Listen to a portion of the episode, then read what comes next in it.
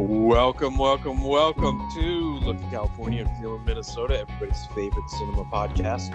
My name is Michael McCaffrey. I'm the Looking California part of this uh, equation. I'm an acting coach and a writer out here in sunny Southern California, and I am joined by Barry Anderson. I'm a director based out of the Midwest here in Minneapolis. Today, sunny and beautiful. Um, and uh, we thought we would do, we're going to mix it up yet again. We're uh, continuing with our quarantine list a thon. Uh, but we thought instead of doing a single movie, we're going to select a obscure director who's directed some quality movies, talk about a few of those movies, and then in your spare time, you can go out and uh, see which ones you either own or a few of them are in streaming, or if you actually want to rent a few. But uh, Mike, why don't you tell us uh, who's our who's our lucky director this week? Well, as Barry said, this is a very special episode of Looking California, Feeling Minnesota. And as we were talking before we came on, we were saying it's sort of like the Diff'rent Strokes episode where the child molester's on. It's sort of a serious episode in in a sitcom uh, setting. Um, so today we are going to be talking about dun dun dun John McTiernan. Now, if you're just a normal human being, you're probably going, "Who in the world is John McTiernan?" I've But never heard all- of this person. All you have to do is dangle a few of his movies, and I bet Yes. you most people have seen and or definitely have heard of them. so I'm going to go through some of the filmography of John McTiernan. Um, John McTiernan, just uh, let me just throw out some names of films he's done. So his first film is Nomads in 1986, which I've never seen. I've never seen. it. Um, I, to be honest, I, I don't think I've ever even heard of it. So there's Nomads. Okay, thank you for nothing. Next movie, Predator. Predator, starring, of course, Arnold Schwarzenegger. Yep, Let's not get that mixed up with Predators, The Predator. It's just the original Predator. Right. With Arnold it's the original. Carl Predator. Carl Weathers, Yes. Jesse the Body Ventura. Yeah. Bill Duke. Next, next president of the United States, Jesse the Body Ventura. Um, a dear friend of mine. You heard it here And, uh, first. yes. His next movie, Die Hard. So just think about that. He he launches basically two hugely successful franchises in Predator and Die Hard back to back in back to back years. By the way, Yeah. 1987 Predator, 1988 Die Hard, 1990 Hunt for Red October, uh, 1992 Medicine Man. No, no, thank you. 1993 Last Action Hero, big flop. 1995 Die Hard with a Vengeance, the third in the Die Hard uh, franchise. Very successful.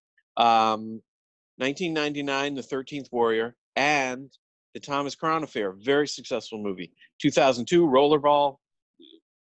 Okay, yeah, as you'll learn as we go along, Rollerball is is is an albatross around Mr. McTiernan's neck. And finally, Basic in 2003, and he's not made a film since then. And we will get into why he hasn't made a film since then. which Funny is a pretty- story. yeah, which is a movie script in and of itself, and I hope someone someday makes this film.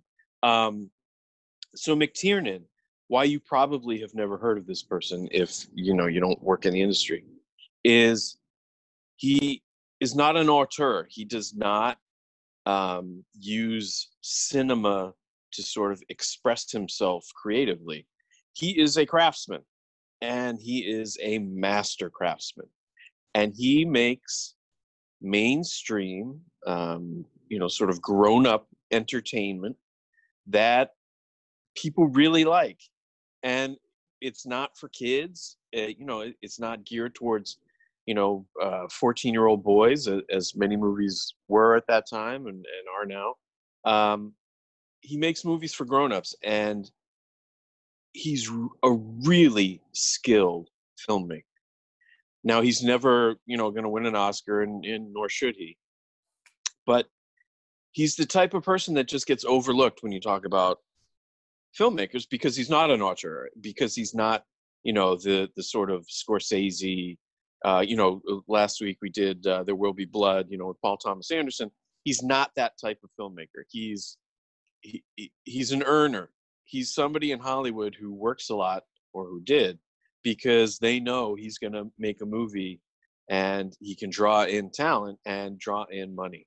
Um, to get Well, it I. I think one of the reasons we picked this is there, you know, everybody hears about the big name directors, the auteurs, but Hollywood used to be littered with the workman style directors that weren't big names, but they could, you know, talent liked working with them.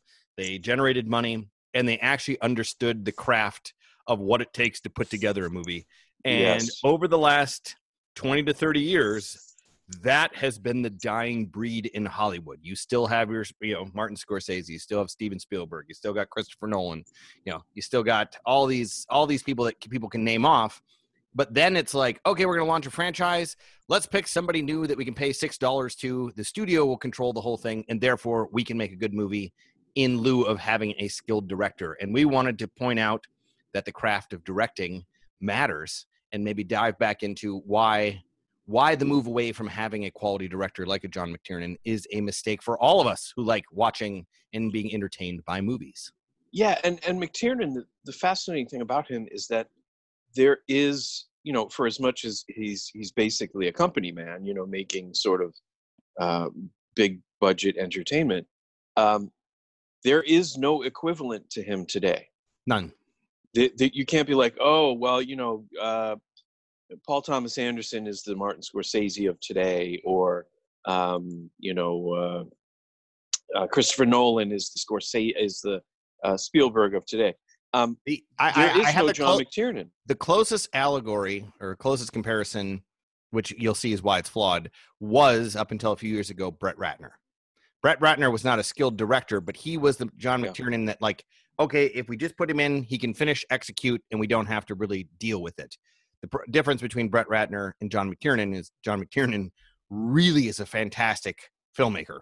Yeah. You know, and, Brett- also McTiernan makes films geared toward an, uh, a more mature audi- Correct, yes. audience, yes, and and Ratner was making sort of films geared towards teenage boys for the most because he's has the emotional intelligence of a he is as an adult man is the same thing. Yeah. yes. yes. Um, so uh, I want to. Okay, so we're going to go through some of these movies. Uh, some of them are streaming. A bunch of them are on HBO right now. Um, uh, Die Hard, Hunt for Red October, um, Thomas Crown Affair are all right now on uh, HBO. Their streaming service, uh, which you can get for free now, I think, um, or or just on plain It's old five, HBO. 500, 500 uh, hours of programming for free. So it's not everything, but it's a chunk of them. Yeah. So those are streaming, and then you know some aren't Predators and things like that. So we're going to go through some of the ones and just point out the brilliance of McTiernan. Now, what's so fascinating to me about McTiernan being not an auteur, being a craftsman, is the fact is his background. Now he grew up. His father was a lawyer and an actor. Uh, he grew up in Albany, New York. God help him, and he went to Juilliard, which is crazy. That is crazy. And he got his MFA from uh, AFI, which sounds like a lot of letters, but it's the American Film Institute.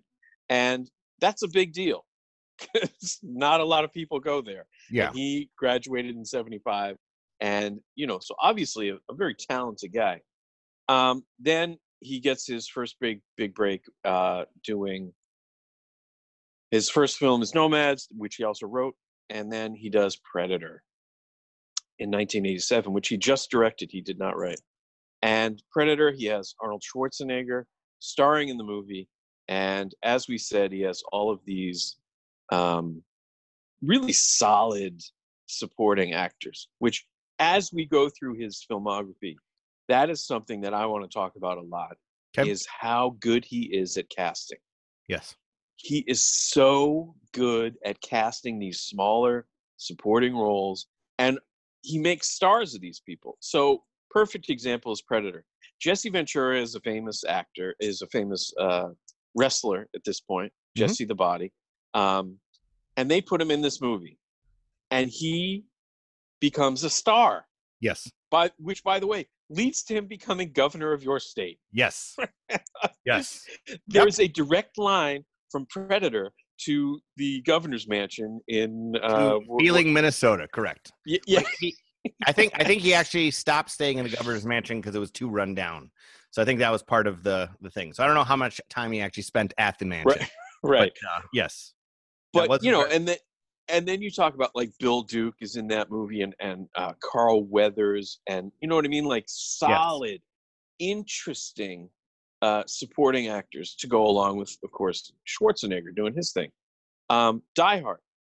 So, well, first of all, Predator starts this enormous franchise that is still going on today. You know, limping on its final legs, but like, it's a really good movie for what it is. It's compelling. It's interesting. It's even visually interesting. Yep. Um, the creature, of course, is is cool looking, sort of this weird looking thing, and it just really works. And he gets the most. McTiernan gets the most out of his movie stars. He's very good at drawing out movie star performances. So he gets one from Schwarzenegger, um, and the rest of the gang. Die Hard comes along, and we get first of all they went through a bunch of people who were going to star in Die Hard but didn't.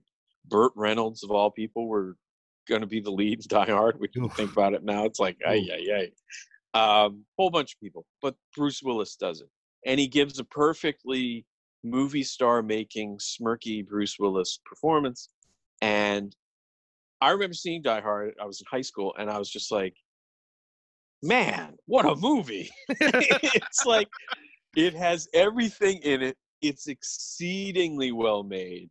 It it it, it just flows. But what stands out to me now in watching it again, I watched it again yesterday for the first time. in uh, I don't even know how long. Is the pacing is perfect. yes. The supporting actors are phenomenal. Phenomenal. So you, you, I mean, just phenomenal. So there's the cocky guy at the office party yes. who's like doing blow and like, Booby. Yeah. right phenomenal right and he that performance is drawn out of that guy of course there's alan rickman as you know the the bad guy Now, by the way, Uh, I think that was his first performance in a feature film. was it really I believe that was Alan Rickman's first first foray into cinema. wow And turns in maybe the greatest bad guy performance of all time. so good the I mean, I, the reason I want to say that is again is he picked him. Like I know he was a good actor in London and all that, but I mean, like that that that was not an obvious casting, and Bruce Willis was not an obvious casting, and a lot of these And- people were not obvious casting, and it exactly. was ballpark. and one of my favorite things the first time i saw it was one of the lead henchmen in the movie gets into like a real mano a mano fight with bruce willis. And it's because bruce willis had killed his brother earlier in the movie and they have this fight it's really an interesting visually the fight and it's choreographed interestingly and the guy fighting has a very interesting fight style which i'm into this sort of thing and I come to find out later that it's Alexander Godunov, who is maybe one of the three greatest ballet dancers in the history of the art form. Uh, this Russian ballet dancer. Um, it's basically the only movie he ever does. And he dies a few years after this, by the way, of alcoholism, which is horrifying. But like, he's so good in this movie, and he's such a great villain. And the way he like, you see him fight, you think like, oh, he's doing some martial art. He's basically doing ballet in this in this fight, and it's such and so casting good enough. Another, oh god, the guys in this movie are so funny. Um, what's his name? I wrote it down. Paul Gleason plays the assistant chief of police or something. Yes. He's this bombastic ass, and he's the principal from um, Uh, uh, yeah. Breakfast Club Yep. right? And he plays the assistant chief of police in this movie, and he's so good. He's just this blowhard, and he has two of the greatest lines in film history, if you ask me. Um, the first is when the FBI, which those two guys are great, Agent Johnson. Special or- Agent Johnson and Johnson, and so it's stuff like that. The movie's filled with like little things. These two special agents, one one is black, one is white, and they're both really good actors who I don't know their names, but like they've been around forever. And they're Special Agent Johnson and Special Agent Johnson. And at one point in the movie, the white Special Agent Johnson gets on the phone and is talking, and he goes, "This is Special Agent Johnson." No, the other one. it's just, it's like it's this throwaway away line, but it's so well done. But Paul Gleason has two of the greatest lines. He says, um, "When the FBI get blown up, um, it's this big spectacle of a scene, and then they cut to Paul Gleason looking up in horror, and he just says, sort of to himself." Oh man, we're gonna need some new FBI guys. and then when Alan Rickman falls out of the building, he's the bad guy, and Bruce Willis beats him, and he falls out of the building. They cut to Paul Gleason again, and he says, "Oh boy, I hope that's not a hostage." and it's so good. But like, what's so great about it is McTiernan drawing out that performance, that very dry performance, but also cutting directly to it after this huge scene of fight and and drama and all of this explosion, all this stuff, he cuts to this small little line, and it just works, and it's the pacing that works. Um, so Die Hard's the one I watched most recently, although I've seen Red Hot October uh, very recently too, and I also watched the Thomas Crown Affair, which we can talk about. But throughout all these movies, he casts extremely well. Yeah, and he gets the best from the people he puts in these positions. And like I like we said, Predator becomes a huge franchise. Die Hard is still going; it becomes a huge franchise, and he doesn't write any of these movies. In fact, I didn't even know this till yesterday. Die Hard is based on a book. Yeah, I would. I will pay three dollars to anybody who read that oh, book. Here, here, here, here is a here's a tidbit for you. So, since this is quarantine, there okay. is a series on Netflix called "The Movies That Made Us." and they have an episode on Die Hard. And the book was originally optioned by none other than Frank Sinatra to play the lead role. Wow. And it took like 30 years for it to be made, and he was still under contract. if it got made, that it was going to be like a 60 or 70 year old Frank Sinatra in that role. And uh, thank thank our lucky stars. I do love myself some Frank Sinatra, but he bowed out and opened the way for our friend uh, uh, Bruce Willis. But it, it is a fascinating story from book to screen. Um, that's definitely worth a watch. So it's a side tangent about this movie. But if you're a diehard fan, uh, maybe the greatest Christmas movie ever made, um, you should check it out. It's on Netflix. It, and it it really is a great action movie, and it it's it's at the height of the action boom in Hollywood. When but the, but the reason that I I remember seeing it because you know when I it came out I was still fairly young, and uh, I wasn't wasn't allowed to watch R-rated movies at the time. And my uncle called my parents, and they're like, "You have to see this movie." Like, yes, it's like a little bit gory, you know, it's a little bit a little bit much, but they're like, "You have to see this." So my parents rented it, and they're like, "Well, we'll let you see it." So I felt like I was like seeing something I shouldn't be able to see in the first place. But what was awesome is like I love all of the '80s action movies. You know, kind of that uber macho, you know, kind of almost invincible and this was in that vein of like that testosterone laden film but yet it was just a dude. And he ran around and he wasn't like physically better. He didn't have any powers. He wasn't overly buff. And he basically just kind of through hard work through some dumb luck and through some of his kind of personality somehow made it all work. And that i think is why it connected with so many people.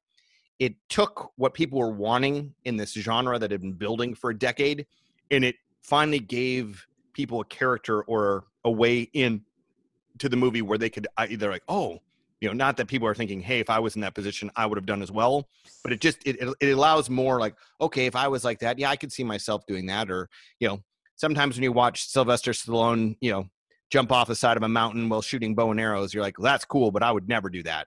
And this is one you're like well if i'm stuck in that elevator what would i do? And it just it, it it allows an entrance for the audience into a movie in a way that hadn't been captured previous to this one. Um, and I'm going to say I totally agree with you on his casting prowess. What you were talking about with pacing, and I watched uh, the Thomas Crown Affair um, and Hunt for Red October and uh, Die Hard with a Vengeance here this past week as well. And the one thing that he does is he leaves in these little scenes or little moment or little pause where I think nowadays they always cut them out. And what's weird is when you're analyzing how that affects the rest of the movie, it builds towards something. And there's there's two parallels that I can think of off the top of my head, both in Hunt for Red October and in Die Hard. One of my favorite things, I, I enjoyed it when I first watched it, but now that I've been involved in storytelling for all these years. The brilliance of Die Hard when he's told on the plane, you know, if you're if you're flying nervous when you get to your hotel room, take off your shoes, you know, make knots with your, you know, and it's such an in like you're like what, and then then when he's doing it, you know, you hear about it, then you see him doing it, and you get a good chuckle. Then you get interrupted. Then you come back and you're like, oh, he's still in bare feet. And you're like, well, that would suck. Then you well, go back in, and then you come back and you're like, oh no, the bad guys notice now it's a problem. And then you know, it, it, it this little this little kind of throwaway line that they could have easily just cut out, or they you know, because again, let's say that he had just left his room with bare feet. Like let's just say that was in the script, and you didn't hear about the old lady on the plane, and you didn't get that laugh when he's like, you know, making fun of himself for trying this crazy old lady's like thing. He just walks out and you're like, well, why didn't he put on shoes?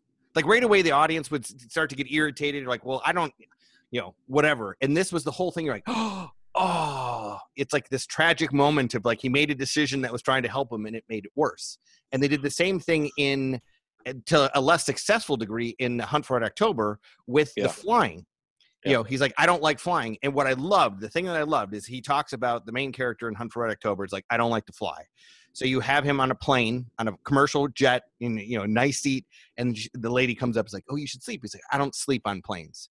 And then he starts to talk about turbulence, and she's like, "Well, you should try." And she goes away, and you see him there. He's not going to try, and then the camera just tilts down, and you just get this tiny shake. You know, this tiny yeah, little turbulence yeah. in the glass, and, it, and again, you could have just cut when he said no, thank you, and walked away. You didn't have to bring that camera down. Then the next time you see him, he's flying out to the aircraft carrier, and it's obviously much more violent. And these people are talking about how terrible it is. So you keep seeing this continued thing. And then near the climax, when they have to fly him out to the submarine, they're like, well, the only way to do that is to put you on a helicopter and basically fly out there, you know, blah, blah, blah. And that's where it would normally end. And again, I don't know how much of it's script or how much of it's like kind of him walking through it. They didn't just say, you're going to go out there and run out of gas. They're like, we're going to strip it of everything. And basically, right. you're going to go out there and most likely you're going to crash and then you're going to freeze to death in the ocean. And they just and they've already and they gave exposition prior to that about how he had been in a helicopter accident. Correct. And spent, yes. He spent yeah, and so it like adds exactly, and it's so funny. First of all, the shot in Red October, it's the beginning when he's flying on the plane and they tilt down to show the turbulence. Guess who borrowed that shot? Yep, Mr. Spielberg. Mr. Spielberg, who likes to borrow things. Um, he borrowed that shot for Jurassic Park, and quite well, by the way. And of course, was, uh, everybody said he was a genius for doing it. Um, but you know, John McTiernan did it first. And here's something about Die Hard, which I I, I didn't want to interrupt your rant there because it was flying. Um, Go for it. But the foot thing is the key to that movie working, and that's because it's everything you said. It's it's how we relate to bruce willis. He's not a superhero. He's a person yes. who's vulnerable. And it's not vulnerable like oh my wife is there. I could be emotionally hurt. It's like we've all been in that situation where you, you're afraid to step through stuff because you're barefoot and there's whether it's you're at the beach and the sand is hot yep. or whatever the case may be and his feet are vulnerable and we immediately connect to him. And it makes everything he does we're we're there with him and we can feel that with him. So with the glass in his feet i mean you can't watch that and not be like oh man because well, you just know how that feels and that propels the entire movie and it starts well, right at the beginning and i i have always said that the the best classic movies interject humor into them like movies that are timeless from the 30s on rarely are just straight drama where there's nothing funny in them and it's just a well executed. Those don't hold up as well over time. Really great dramas with moments of levity are like the key. And he does that in all of his movies. And it's a fine line sometimes between being, oh my God, that was really corny. Like people like Arnold Schwarzenegger pulled off corny lines and it's epic. And I've seen movies without Arnold Schwarzenegger say a similar line. You're like, no, that just doesn't work. So it's it's a it's a very tricky thing that he pulls off very often. And going back to the the feet thing, when he kills uh, Godunov's brother early in the movie, he immediately takes off his shoes because again, it reminds us he's vulnerable. And then he tries to put on the shoe, and a lesser director and a lesser actor would try to put on the shoe, wouldn't fit, and he'd throw it away and be like, "Oh, it doesn't fit," or something like that. But he personalizes it. It says, "I have to kill someone with feet smaller than my sister-in-law or something like that." Where like yeah. he he he brought it to like, oh, you you can you can relate to a relative or someone in your family that you're like, oh yeah, that person does have tiny feet, and that would be really irritating knowing that here you could fix your problem but you can't. And it was just such a, a personal human touch that makes it funny it makes it real but continues the the the, uh, the vulnerability that you know again most movies now i mean perfect example um it's not a john mctiernan movie but go watch i believe it's the fourth or fifth die hard. After his after die hard with a vengeance which was the third in the series it shifted from being john mcclane to john mcclane the superhero there was no Yeah. longer stakes there's no longer pain like he he's turned into a caricature of himself and those first three don't fall into that trap and i think that's part of the reason that the franchise has lost some of its steam is because they're like oh this is just another movie i've seen before and they've they've seemed to forgot the essence of what made that character lovable Yeah. Oh, it's funny you talk about humor and and throwaway scenes. McTiernan, everything matters, and so he does. There's no scenes where he just sort of throws something away and he's just showing it to show it. So in Die Hard, there a perfect example is there's this tension building for the police department. They're about to storm the Nakatomi building, which, by the way, I don't know if there's a better name than the Nakatomi building in the history of cinema. It's so perfect. It is perfect. fantastic. So they're about to storm the the nakatomi building, plaza. Nakatomi Plaza, uh, and so SWAT guys, you know, who are notoriously in movies, they're these tough, you know, cowboy types, and uh, John McClane sort of is like, "You macho assholes" or whatever, and they're running up, you know, doing these SWAT runs up to the building, and it's sort of taking a piss on these guys. It's funny, and at one point, this, guy doesn't even have a line, but he's a SWAT, you know, guy, and he's running through these thorn bushes, and he stops because his his arm gets stuck on on one of the thorn bushes and he goes ow like that and then they cut to inside the building Oh one of the bad guys is waiting for them to come and he's like at the front desk and he's like looking all menacing and he like glances down and you don't see what he's looking at and he glances down again and then he looks around to make sure nobody's watching and then he reaches under and he steals a candy bar. Yes. And he starts eating this candy bar and it's funny and it's like those could have been just throwaway like build tension here we go this is going to be an action sequence but it's like he makes this real and it makes you connect to it and sort of chuckle and it Well- makes the violence that follows much more sort of Well, it- it- palatable because gives it's, you it's more not of an- quite real you get this S curve then by putting in these moments where it's not just we're always at this level. That's the pacing and kind of the the the flow of the movie. But everybody's been in that situation where you're like, okay, we need to be quiet now, you know, for some reason. You know, either gonna pray or you're like in class, and then what do you you immediately have to cough. You know, you're not hungry, then they say you can't eat. You know, your dentist tells you you can't eat for 30 minutes after you brush your of thing, and then you're like, oh my god, I could eat a cow, and you're just like you're seeing food everywhere. So this idea the guy sitting there ready to like take on World War Seven coming in, and he's like, oh, a Hershey's bar, is so relatable because it's like it's a, it's like that moment you're like, well, focus, just do this, and he's like, oh, but I'm you know squirrel, and I just think that those moments every time you watch them. That's th- that's the part that allows you to always reconnect. You know, if like movies that you've seen like that, if they're just action based and they're just kind of over the top, you kind of like, okay, I've seen this. Yeah, that was kind of enjoyable. But if they can make you laugh or smile, you'll watch it a thousand times because Yeah. it's funny every time. Like Yeah. even if you're like, I know it's coming, and I, I just see his little his sideways glance down, and I'm like, I know how it's gonna play out, and I find myself laughing every single time I watch that movie, and it's hilarious. It is. It's so good, and you know, so we- uh, we can't get too. It's too easy to get caught up in Die Hard, so we we have to move, keep moving. So his next film is The Hunt for Red October. Um, now, just to give you an indication of how this happens, Predator has a $15 million budget and makes $98 million, which at that point, this is the Yeah, it's like know, three hundred. late 80s. Yeah, th- that's a big deal. Die Hard, $28 million budget, $141 million uh, uh, box office. Then uh, Hunt for Red October comes out, $30 million budget, and makes $200 million, which is just enormous at that point in time. So And Hunt got- for Red October. I got a yeah. funny story for you about Hunt for Red October. I saw it in the movie theater when it first came out. And this is the first movie I fell asleep during Oh, in the theater. So I went to it and I'm like, oh man, I fell asleep. But I, I was too young and I didn't get to go to the movies that often. So I had to wait for it to come out on video. And back in the days, it took forever to get the video and it was super expensive. Finally saw it. I fell asleep. It took me to the third time I saw it to get through the movie. And it's a great movie but it's but it's so funny because it made so much more money than those other movies and it did launch a franchise and i do want to talk about this because this to me this is the movie that started to show part of the kinks kinks they're they're not faults but he's not perfect when it comes to casting he's really really good but in my opinion the casting of um uh baldwin alec baldwin I think is the weakest casting in the thing, and I I never took him as a leading man. I liked his later career moves where he's moved more into comedy.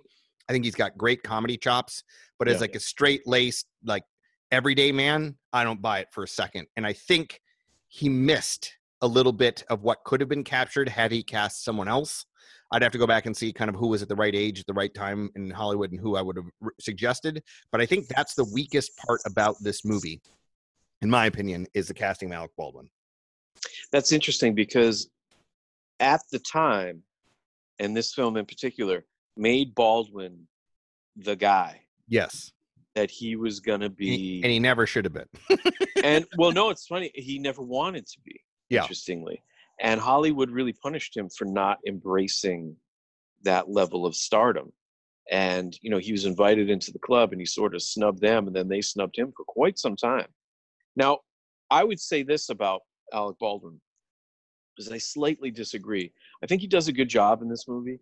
Um, So but when you look at the other um, Tom Clancy films, they've yet to find somebody who could play the part better than Alec Baldwin. So when Harrison Ford plays the role, I think it's really weak. I think when Ben Affleck takes it, it's just atrocious. yeah, that was, and I And like now- I like Chris Pine, uh, but he did a- an abysmal job in his take. I Yeah. did, I did. The character isn't played as well, but I really did like season one of Jack Ryan on Amazon. I just can't buy Jim from The Office. Um, yeah, I never watched The Office, so I don't Yeah. have that as a as a, I, as a I, I can't do it. It That- hurts me. That's it. but but Uh. if, but if you watch the first, and I think the first season, I think it was more the writing than his performance because the first season I haven't finished the second season. Second season's so bad in comparison to the first. I actually liked the um the uh Harrison Ford ones, but I I feel like they haven't. The reason this franchise can work is they haven't quite figured it out yet. They're making money Right. figuring Yeah. it out, which is awesome. But Yeah. Alec Baldwin, the reason I say it's a kink, he wasn't bad. And and I'll, I'll talk about it a little bit with the Thomas Crown affair as well. It's like some people just cast and you're like, whoa, what were you thinking? And it's Mhm. not that. And this is why casting is so tricky because you can get close and it's you know it's passable. People like it, and you know, but then you're like, man, if I would have just gone one more over, then the whole world opens up. And I think Alec Baldwin could have like that could have been the movie. I mean, I could have potentially doubled the revenue had they had the right person in that role. He didn't hurt the movie. He didn't like wreck it or wasn't like a, a sore point. It's just I feel like they missed on having it have that X factor. But it wasn't like he was bad. If that Right. makes sense. No, I get it. It's just I just can't I can't picture anybody else doing it. Um, I don't know who would be that. Because that was 88, right? Yeah, I'll, I'll do some no, it was searching ninety. you're It was nineteen ninety. Okay. Are are you going through I- your casting files right now? No, I was I was I was gonna do some searching while you were while you were talking. All right. you know. Well, I'll I'll talk a little bit. So what I find interesting I mean, you, your boy Daniel Day Lewis. What do you think? Young Oh, Daniel jeez. Day. He had already he had just won a Best uh, Actor, his first in. Uh, Yeah, from uh, yeah, my left foot. yeah. He he just he, that's not his game, man. He's he's just not, not. playing that shit.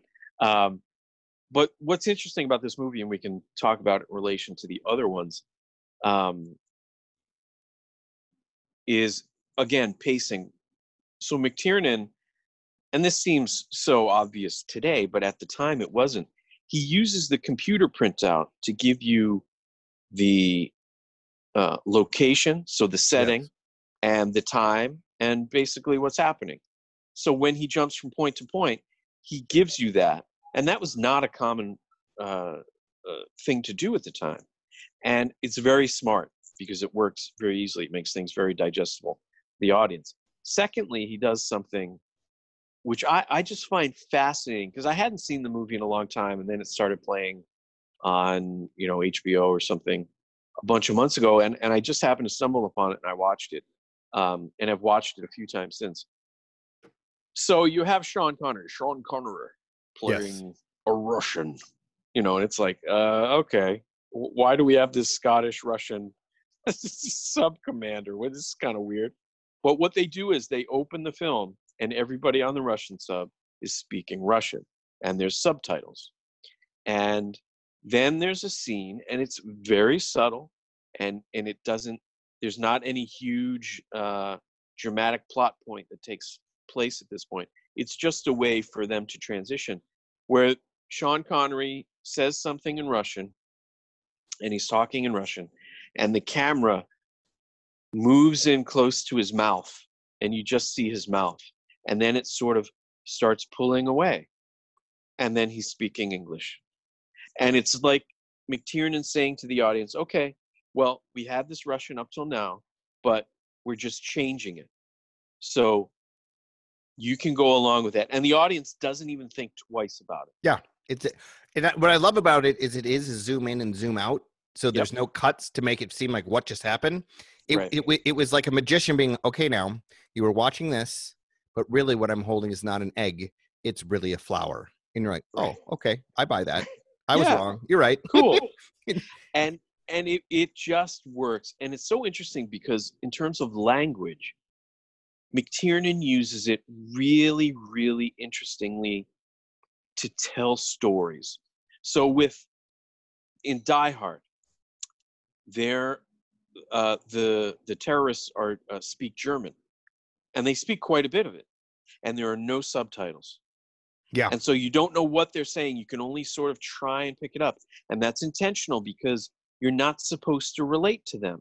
You are supposed to feel like an outsider to them and try and discern what they're saying just like if you were a hostage or whatever. In hunt for red october he uses subtitles when they speak russian because well you're supposed to relate to them. Yeah. we're trying to get you relate to sean connery as well as alec baldwin. Um, later in the thomas crown affair again there are a bunch of bad guys who speak german uh, or hungarian or something and there are no subtitles. And so again you're left on the outside. And even when uh, rene russo's character speaks german to these people there's no subtitles it's you just pick up everything with body language and her her sort of what she's giving out there. And it's just a really interesting and subtle and, and, and very smart way of creating connection uh, for who the audience is supposed to connect with and who they're not supposed to connect with. And it's just a small throwaway thing that like you know it's not like some genius thing but it, it's really smart and very very few uh, directors would do that uh, today in particular but like just to do that to set up the dynamics between the audience and different characters and how you're supposed to feel about them and you're not even conscious of it. Yeah. he does it so that it works unconsciously on you and it, it's really really uh, fascinating stuff and so hunt for red october oh i have to say one last thing about die hard by the way. Sorry about this jumping around. Die hard i realized this last night when i watched it. Die hard is a love story and it's not a love story between bruce willis and his wife it's a love story Reginald between Bruce Val Denny? Willis- yes between the cop and bruce willis and when they finally meet at the end It's a bromance. it's like it's like Brokeback Mountain all of a sudden. Music is swelling. They come through the crowd to like hug one another. It's super homoerotic between these two guys. It's what- crazy. But what I love is so an, an interesting psych like psychic or not psychic um uh kind of in the in the brains is you, you've heard this before that men oftentimes have a hard time making close male friendships later in life. It's kind of like you're Yeah. baked in. So what's great is his life, Bruce Willis's character's life might be falling apart at this point. Like he's not sure if he's going to stay with his wife and kids, not going to sure if he's going to be on the east or west coast.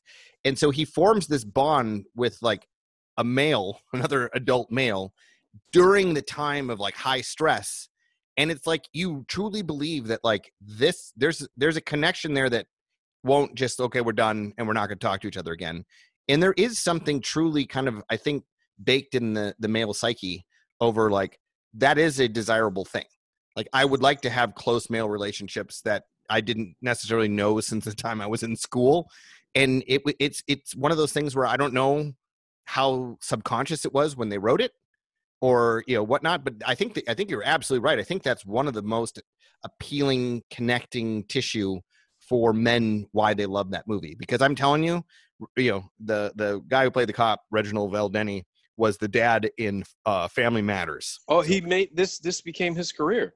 but It- this this role like i i grew up watching family matters i loved Yeah. urkel you know it was a good you know good show and he was funny in it but this is his like this Yes. you see him in this and it's like forever that is who he is to me like Yeah. he he brought that character to life in a way that i've never rarely seen a supporting character just give out such a flushed full rounded performance that you understood and it's and i think in that in that documentary on netflix called the the movies that made us he talks about when they shot it he didn't meet bruce willis till that scene Oh, really? So it's like they it- again they they form this relationship throughout the movie and all these scenes, and so it's kind of mirrored it in real life. It's like they kind of you know have this bond, and you're like, wow, how fascinating that you can still trick people into you know having the real emotions, even though we're just p- play pretending. Right. Yeah. It, it it's so funny because uh, just like his casting and and so Reginald Valdeni. I mean, his career is made with this performance. I mean, it. He he literally is. You know, his mortgage is paid uh, in, in whatever gigantic mansion he's living in right now because he, of this performance, and that's casting. That's putting the right guy in the right place and letting him do his thing. And he's just really good in it, man. Um, so back to Hunt for Red October um, extremely successful. This is uh, this adult movie, right? That's like Yeah, these, and by the way, these movies are no this. In another director, maybe we should talk about uh, on a future podcast is um, uh, oh my gosh, john blank on his name. He did uh, uh, Master and Commander uh, and the Way Home or the Far. Um, oh my gosh, what's his name? Uh, but anyway, they used to make these adult, you know, aimed purely at adults, and they spent money on them because adults would show up to see them and Hollywood has abandoned this entire group, and which is part of the reason of the exodus to TV is they just don't make stuff like this anymore. And Yeah. I think that's where a lot of these great directors that aren't household names became who they were. And now that they don't make those anymore, there's no place for them to work anymore. And you know, television is the land of the writers, you know, the showrunners, the producers, directors have influence. Most of the time, the directors that have influence are the ones that create the pilots, and then oftentimes they don't stay with the show. Or you're seeing a lot of it, like with Jason Bateman, where an actor, producer, and they'll direct their shows as well on Ozark or uh, The Outsiders on HBO. So you're getting these auteur directors that don't, aren't household names. They don't have their playgrounds anymore. It's it's Yeah. it's like it's like nature. Their habitat is being destroyed, and we're losing them, and it's sad. and it's a perfect. You're exactly right. And the director you're talking about is Peter Weir. Yes, Peter Um, Weir. And you look at Peter Weir's uh, filmography. You know, once you get into the the heart of it. Uh, 1981 Gallipoli, 1982 The Year of Living Dangerously, 1985 Witness, 1986 The Mosquito Coast, 89 Dead Poets Society, 93 Fearless, a movie that I'm sure Yes. we're going to talk about. Yes. 98 The Truman Show, 2003 Master and Commander. Uh, wow, 2010 The Way Back. That's it. But Um, but but but just I mean, think about most of those movies are would never be made anymore. No. Mm-mm. Like they're, they like, and think about how many of the people were affected by Dead Poet Society or The Truman Show or you know even early early uh, Mel Gibson and Gallipoli. I mean these Yeah. these are the these are movies that touched people that impacted them that have that ha- you know, said something. and again they're just poof gone Yeah, and you know, Weir is definitely more um, artistically inclined than Mc- McTiernan. But your your point is taken that. It, but i mean ask ask normal people nobody knows who peter weir is like Yeah, he, he, no. he never crossed into like being on someone's master list he's just Right. a great craftsman Right. Um, all right. So we're we're a little crunch for time, so we're going to jump ahead right now. so i want to talk Uh, about my misgivings with the thomas crown affair Fair enough. so i i'm in general i'm a pierce brosnan fan you know yes, and to be fair, we have to tell the audience uh, it's the it's in terms of it, it is a remake, and also that Barry did have an affair with someone named Thomas Crown at one point in his life, which we're not going to get into the personal stuff. So go ahead, Barry. Thanks, thanks, Mike. Thanks for bringing up such great memories. Uh, the Pierce Brosnan, he's kind of a movie star. He's not like the greatest actor, but I I like his shtick when he's in, and I think he's fine in this.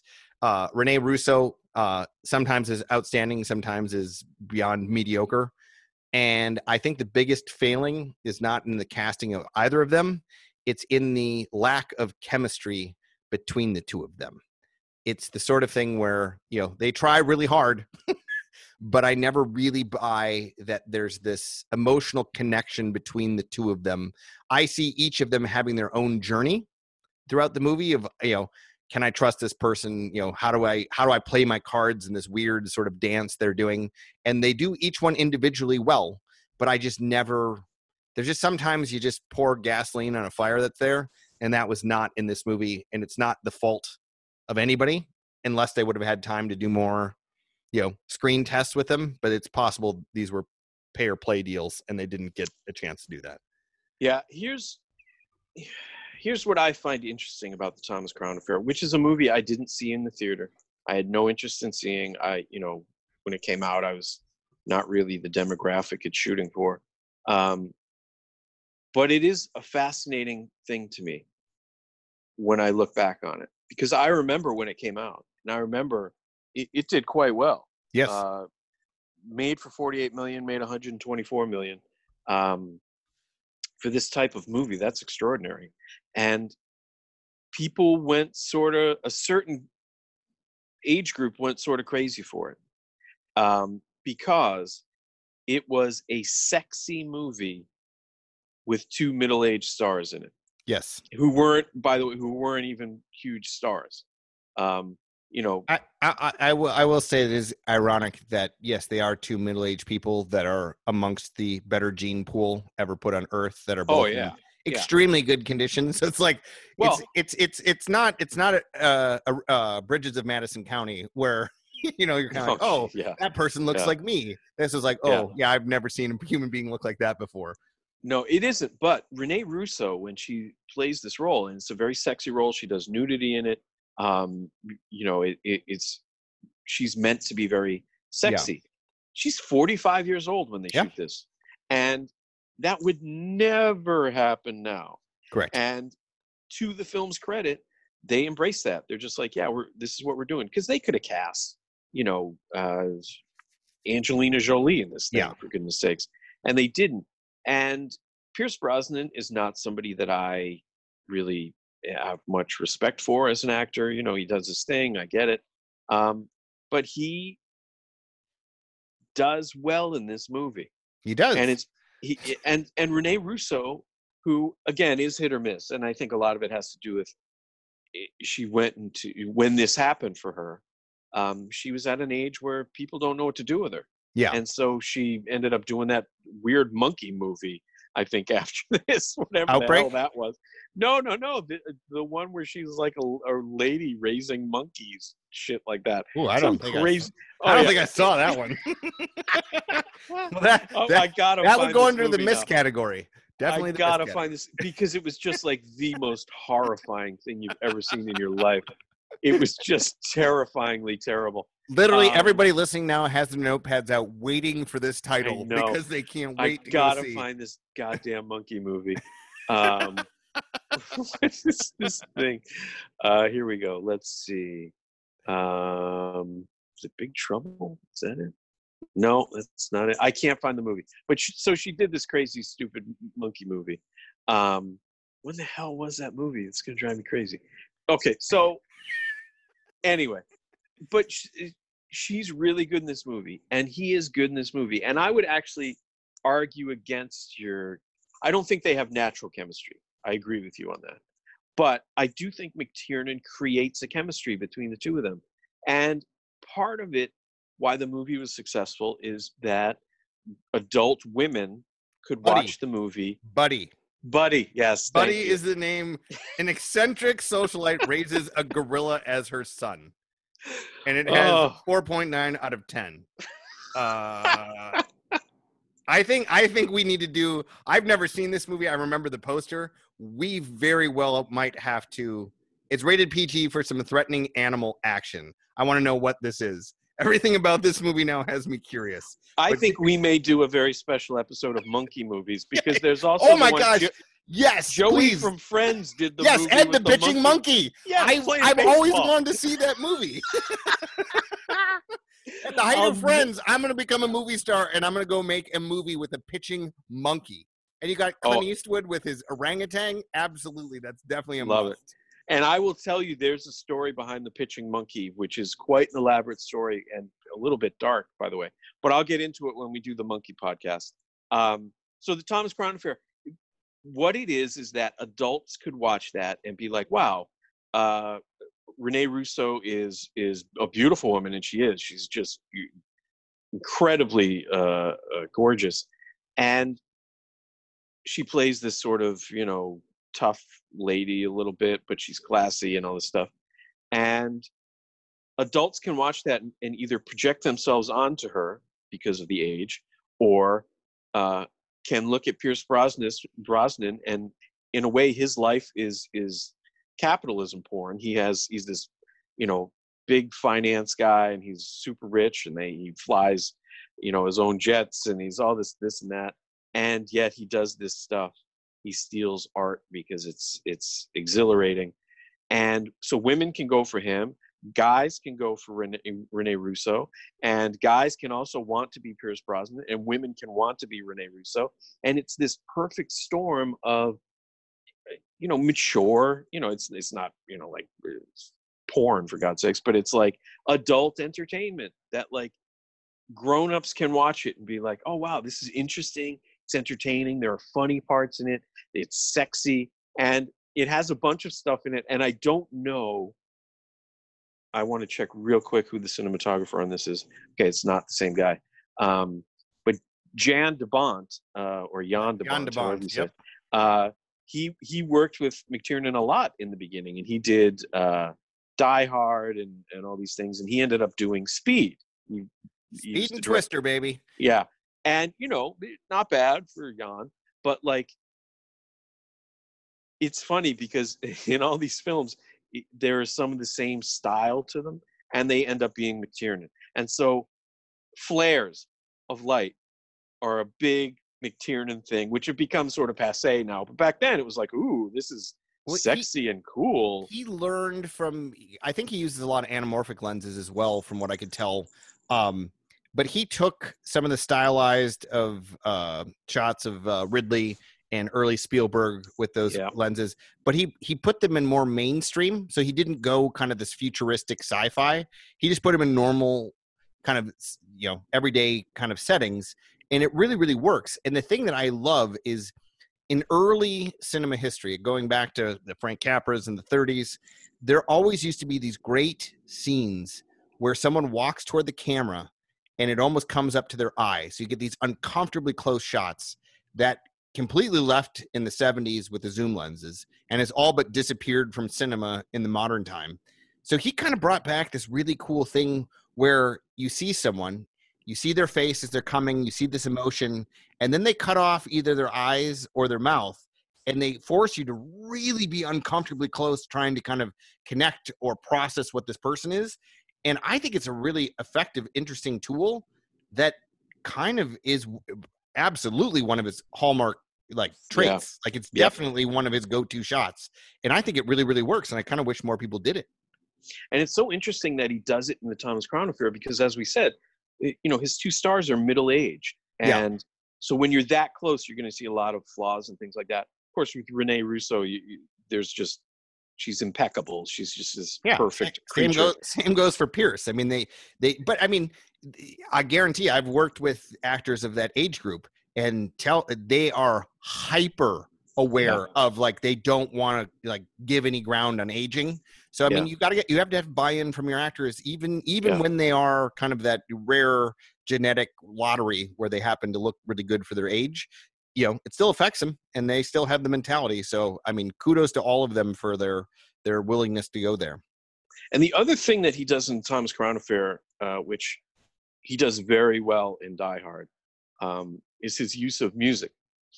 And the Thomas Crown Affair, he uses this weird sort of, it's almost a live recording of some it is Car- Caribbean uh, performance, and it's it's very odd, and you're sort of like, what what is going on? But it really works, and it works to create um, pacing and, and an, an energy to the film, which could really be stagnant without it, because you know it's a little bit sort of uh, the story anyway is a little slow. It's, it it it takes its time to to unwind itself, and uh, he uses music so well to keep things really moving and to sort of uh, let the audience stay connected in terms of the emotional uh, story that's going on as opposed to like the action sort of stuff.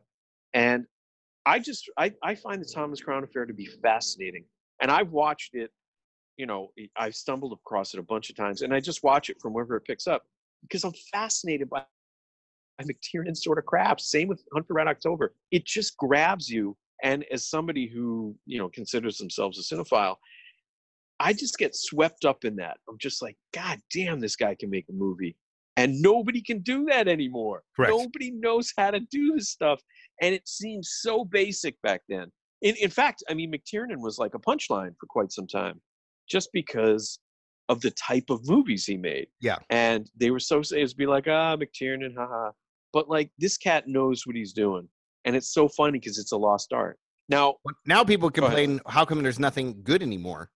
Well, it's because you mocked McTiernan when he was making them. exactly. So then everyone's like, I don't want to make movies like him. I'll do it a different way.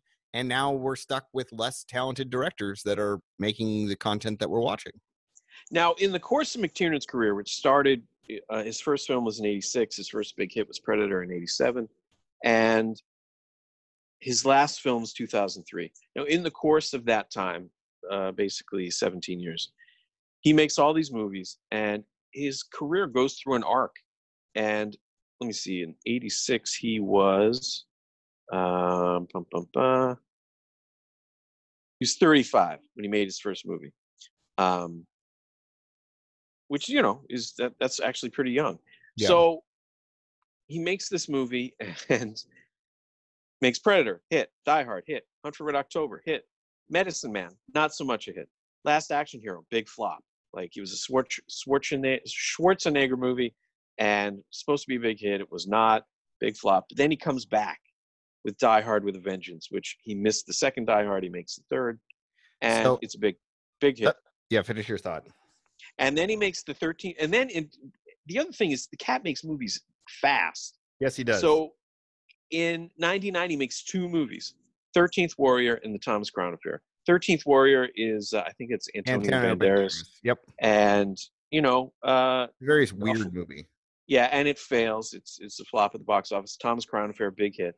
But then in 2002, he does a remake, which Thomas Crown Affair was a remake. He follows it up with a remake of Rollerball, which uh, By the way, Roller, yes, Jean Reno, who I love, LL Cool J, and Rebecca Romijn Stamos.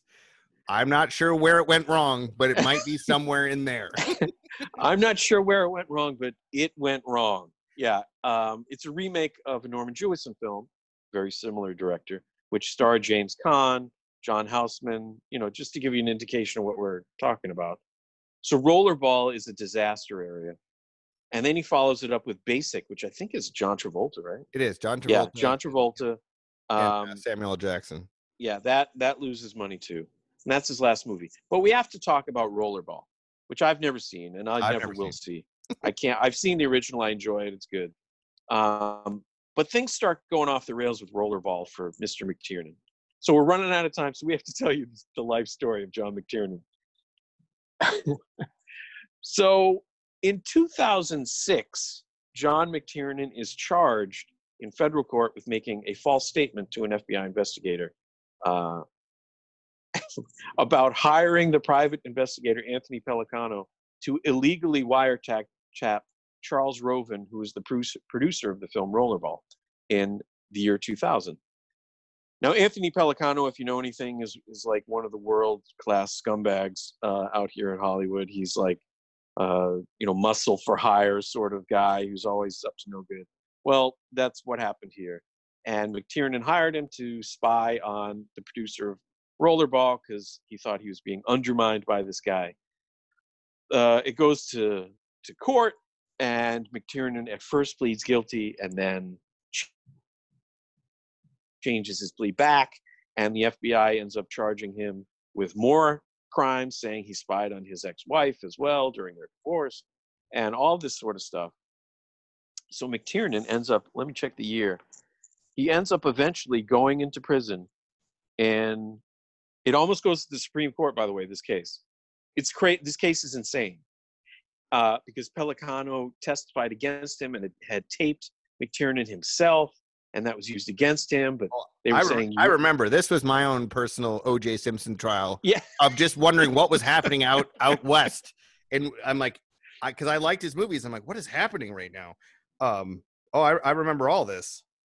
Yeah, so th- this takes years because it's like in in the court system and like going back and forth and guilty pleas and then retracting pleas and then more charges and then going up through the appeals courts and then all the way to the Supreme Court, who eventually just declined to hear the case.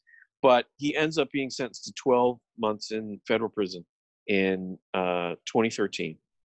Um, he serves 328 days of that and then serves the rest of his prison sentence at his uh, ranch in Wyoming and gets out in 2014.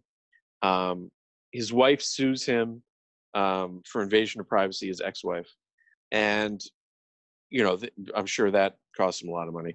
And then, uh, so he basically has to file for bankruptcy because he loses everything. Yep. And he's just he's decimated. He's he's lost. This cat has lost everything. I have no idea what he's doing right now, where he lives. He he could be my neighbor for all I know. So um, here here's an interesting thing. If you if you look him up on IMDb, because he hasn't worked, you know, now in like 15 years, there is a project in pre-production, and I have no idea how to pronounce it. It's like Tau Sit Four. It's a yes, yeah, and it's supposedly starring Uma Thurman. It was written by John McTiernan and directed by him, uh, but it's kind of in a permanent stasis of in production. So I don't know if it's oh, actually dear. ever going to come to fruition. And I would be very curious if someone of Uma Thurman's status would want to go into business with this guy who's wiretapping and kind of giving Hollywood a bad name. But it's that risk reward. You know, if you can work with a director of his caliber and he's not being a criminal, then uh, that does well for a career that, in Uma Thurman's case, is not red hot right now. Well, he's 69 years old, and he has not made a movie in uh, 17 years, uh, not including this new thing, which nobody knows what it is that's pretty crazy. Yeah. And the crazy part is, is that he's such this he, at, at the time he was such a powerful force sort of in the industry because he was this kingmaker. He could really make people super successful. And so people wanted to work with him. Now, of course, that's gone. And his style of filmmaking is, uh, you know, a dinosaur. It, it, like these movies don't get made and it's just it's fascinating to me his life and he gets all messed up with like you know going to prison and um, you know and let's not kid ourselves it's not like he's you know in some hardcore prison he went to basically a, a cushy little prison camp thing but you know it's still prison and yeah. apparently it was very hard on him he he suffered depression lost 30 pounds et cetera et cetera um, but his life is a movie. Yes. Right. But I don't think he could make it, but his life is a film. And and it's fascinating watching this, these movies because you never really get a sense of who John McTiernan is. because he's not an auteur. Yeah. He's a craftsman. Now, if he were an auteur, you'd get to know him. You watch a Scorsese film, you know Martin Scorsese a little bit. Uh, you know, Paul Thomas Anderson, same thing. Like you get to know these people through their their art. Whereas McTiernan, there's always this distance. He is there to entertain you, not to reveal himself. And he entertains you quite well. But he he's he's an enigma. And he's an enigma in the business. He's an enigma as a human being. And I'm somewhat fascinated with this character. And I hope somebody makes a movie about his life. I hope he writes it himself and sells it so he gets a little bit of money and can, you know, uh, For live out- yeah, you know, have a retirement. But like, it, So- it's cra- it's a crazy story. He he's an interesting interesting filmmaker, and I personally would recommend, uh, you know, if you're looking for just some light stuff to watch to to pass the time in quarantine, I'd say Predator, Die Hard, The Hunt for Red October, Die Hard with a Vengeance, uh, and The Thomas Crown Affair are pretty solid choices.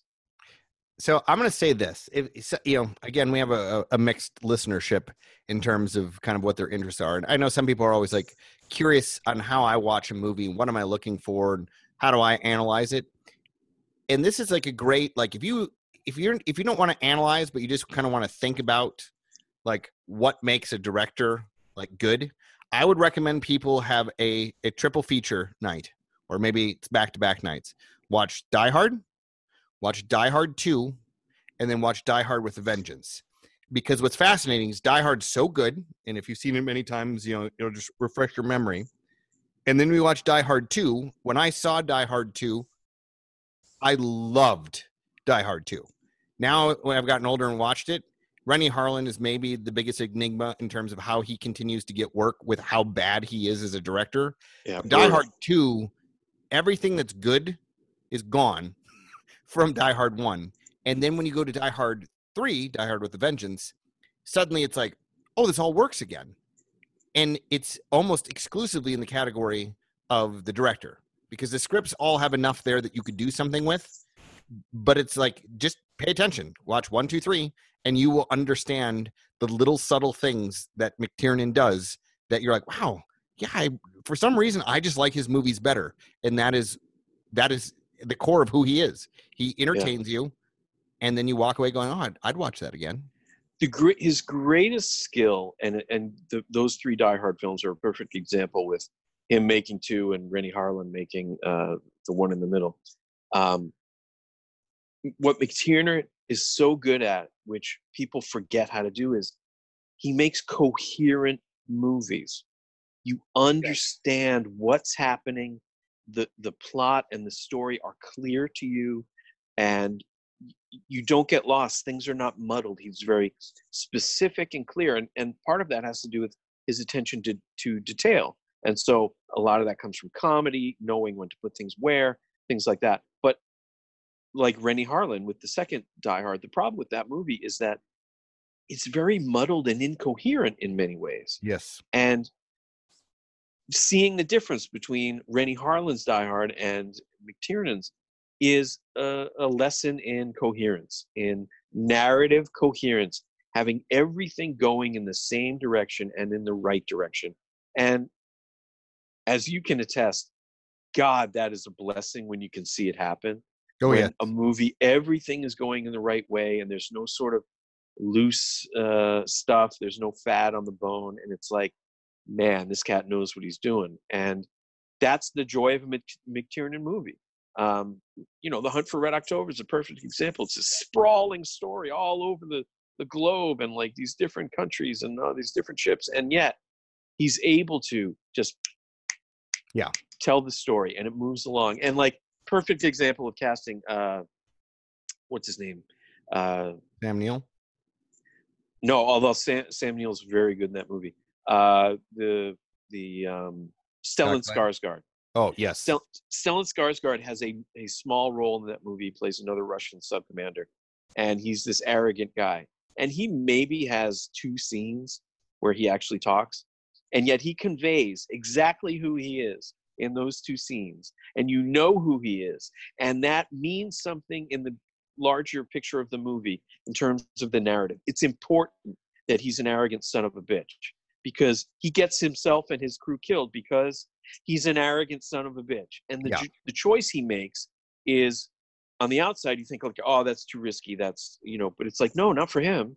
We know who this guy is, and we know why it's driving him to kill uh, uh, the other Russian sub commander. Yeah. You know, and and so like small things like that is it's coherence, it's clarity, and it works on every level. And if you have a film like that that can that on every level can work and is all moving in the right direction to tell the story, it's just effort. It feels effortless, although obviously, as we know, it is not effortless. Yes, It takes a lot of effort and a lot of skill. planning and a lot of skill and talent to pull that off. And that's who McTiernan is at his best, anyway. That's who McTiernan is. Agreed. Um, now, granted, he's much better at making movies than he is at uh, committing crime. Um, but very sadly, true. Very true. but sadly, he's not he's not making movies anymore. So you know, uh, maybe he should try a life of crime and he'll get better at it. Who knows? We don't know. If John's listening, that's Yeah, our John. advice. No, if John is listening, you know what? I wish you were making movies, man. I think you're fantastic, and uh, you're those movies are not my type of movies. I like auteurs. I like you know Paul Thomas Anderson, Martin Scorsese, you name it. But he makes uh, McTiernan makes these movies so well that I became a fan of his because of the skill that he possesses and and his mastery of craft, which is what I really really love. That's it. So, Barry, any closing thoughts on our very special episode of the Looking California, Feeling Minnesota, John McTiernan trials and tribulations? No, I mean, go see his movies if you want to. If you if you don't understand all these little nuances, watch Die Hard one, then Die Hard two, then Die Hard three. So you bookend it with a McTiernan version of the same story. Um, otherwise, pick one of his movies and uh, and enjoy the subtleties of which he brings uh, to the craft of directing. I, I concur, except I would say pick one of the movies that we, we talked about. Don't pick The Last Action Hero, Rollerball, or Basic, or The 13th Warrior for that matter. Stay, Steer clear of those. Um, but check I, out. I guarantee there's things in yeah. those that are that would be good to watch from him. But yeah, definitely take his better work so that you can Yeah. clearly understand what's happening. Yeah, and then you know that'll fill up some of your quarantine time. It'll be a piece of cake. All right, so uh, everybody, thank you for listening to this very, very special episode of at California, Feel Minnesota. I'm Michael McCaffrey. That's Barry Anderson, and we'll see you next time.